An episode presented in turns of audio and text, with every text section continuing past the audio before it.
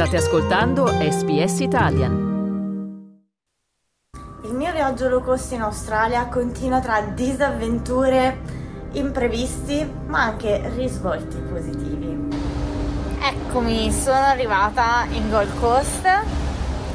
Il tempo non è assolutamente dei migliori, ma sono pronta per questa nuova avventura. Adesso sono tornata a fare couchsurfing, quindi sto attendendo l'host che mi venga a prendere. E l'audio che vi abbiamo appena fatto ascoltare viene dal canale YouTube di Respira Mondo. La voce era quella della sua creatrice Jessica Pignatelli che abbiamo in collegamento questa mattina su SPS Italian. Jessica, benvenuta. Ciao, grazie. Senti, ma poi che è successo a Gold Coast? A Gold Coast ne sono successe tante, nel senso che il tempo era pessimo, era tutto grigio, Gold Coast è tanto nominata, è tanto famosa, ma non ho ben capito il perché. Rispetto a tutte le altre zone d'Australia che ho visto, non mi aveva colpito così tanto. Ho fatto questo viaggio facendo soprattutto couchsurfing, quindi trovando estranei che ti ospitano gratuitamente. È successo che il primo host, ad esempio, era molto fuori dal centro ed era molto particolare, eh, guardava cosa mangiavo, perché mangiavo, quando mangiavo. Eh, il secondo host che mi doveva ospitare mi scrive tipo il giorno prima e mi dice guarda ho litigato con la mia coinquilina, non riesco ad ospitarti. Ti riesco ad ospitare magari il giorno dopo, ma non domani chiedo al primo host se mi potesse ospitare mh, mm, un giorno in più e mi dice no.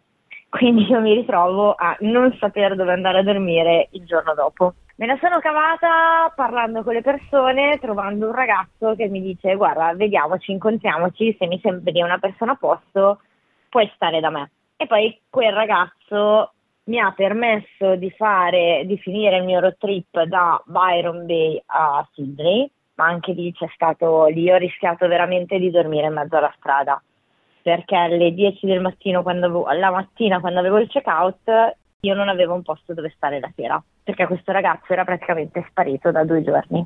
Quindi ci sei ricascata sostanzialmente negli imprevisti? Sono, assolutamente sì, ed è stata penso però una delle esperienze più belle di sempre. E perché? Perché, perché io mi sono, non ho chiuso occhio tutta notte, alle 6 del mattino dico ho bisogno di un caffè, vado al bar di fronte all'ostello e mi siedo, diluviava ovviamente, avevo il check out dopo quattro ore con tutti i miei bagagli, io mi siedo, guardo la pioggia e dico in modo poco carino che brutta giornata. La signora di fianco a me mi dice perché cosa succede? La pioggia serve? Io dico sì, non per quello, ma perché tra quattro ore il check out e non ho idea di cosa fare io dovevo partire oggi, non ho più avuto il notizio della persona con cui sarei dovuta partire. E lei mi dice, guarda, mi sono trovata nella tua situazione quando viaggiavo come backpacker in Europa tanti tanti anni fa, non ti preoccupare, farò per te quello che è stato fatto per me in passato, ti lascio il mio numero, a mezzogiorno ti vengo a prendere e sei la benvenuta a casa mia. Quindi il silver lining, nonostante la pioggia battente su Gold Coast, è successo. L'aneddoto che ci hai raccontato era sempre in Gold Coast. No, era a Byron Bay. A Byron Bay. Io ero riuscita a spostarmi da Gold Coast a Byron Bay grazie al secondo host che mi ci ha accompagnato. Sono stata tre giorni a Byron, sarei dovuta ripartire dopo i tre giorni, ma così non, non è stato. E tra l'altro era il periodo delle schoolish, quindi tutti gli ostelli erano strapieni, non avevo dove stare. Ma io immagino che una persona come te, no, che si definisce una multipotenziale, un aspirante nomade digitale, viaggia in maniera improvvisata facendo couchsurfing, un po' di questi imprevisti li metti in conto? Li metto in conto e l'Australia mi ha insegnato che c'è sempre una soluzione, che arriva sempre una soluzione che il segreto è un po' quello di affidarsi, di saper chiedere, parlare con le persone, chiedere aiuto se ne, se ne ha bisogno, di fidarsi delle persone e essere aperti a quello che viene. Senti, ma per una ragazza, donna che viaggia come te da sola, ecco, questo essere fiduciosa nelle energie positive dell'universo ti ha messo in situazioni in cui non sei stata sicura oppure ti sei sentita appunto in, in pericolo? Eh, onestamente Mm, non più di tanto, no, nel senso che ho avuto tanta paura, quando ad esempio mi trovavo a fare qualche percorso in mezzo alla foresta col telefono in SOS, cose che io non ho mai fatto prima di questo viaggio, e dici se mi dovesse succedere qualcosa io rimango qua.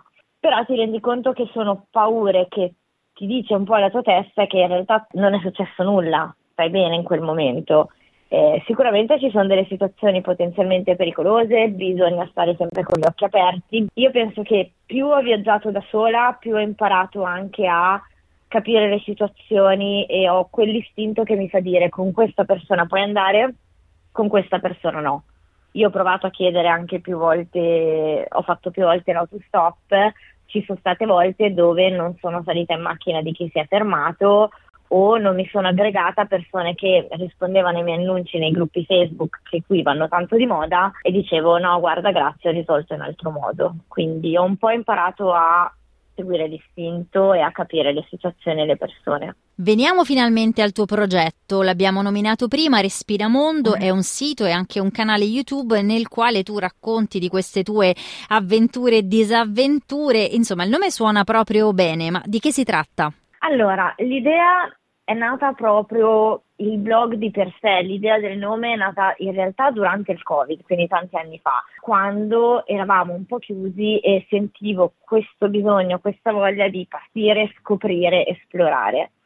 Quindi il nome viene un po' da quello, proprio respirare tutto il mondo, prendere tutto ciò che è. Per me il viaggio non è prendere e andare a vedere un paese, ma è viverlo, conoscere le persone, le culture, mischiarmi un po' E il progetto di per sé nasce proprio dal fatto che io per anni mi sono sentita ormai è tardi, ormai ho una vita costruita in Italia, ho il mio lavoro, ho la mia casa. È stato difficile avere il coraggio di lasciare andare tutto, vendere tutte le mie cose, regalare tutto, lasciare casa, prendere e partire soprattutto dopo i 30 anni. È nata un po' dalla voglia di far vedere che tutto si può fare, che tutto è possibile, che non è per nulla facile, che ci sono tanti momenti difficili, c'è tanta crescita, ci sono tante lacrime, ci sono tanti momenti di paure, però si può fare in qualche modo. C'è sempre un insegnamento, un risvolto positivo. Quindi quando hai deciso che saresti partita, soprattutto l'Australia è stata la tua prima esperienza di vita on the road così all'estero? Assolutamente sì.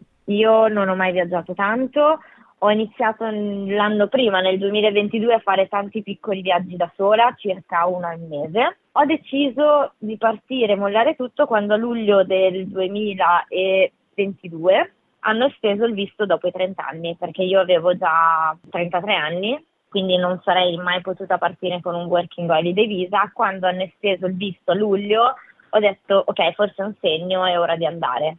Quindi nel giro di pochi mesi ho fatto tutto e l'Australia è stata un po' quella possibilità che ti fa dire, uno, posso viverla così finché ho il working holiday visa, quindi con la libertà di viaggiare e lavorare.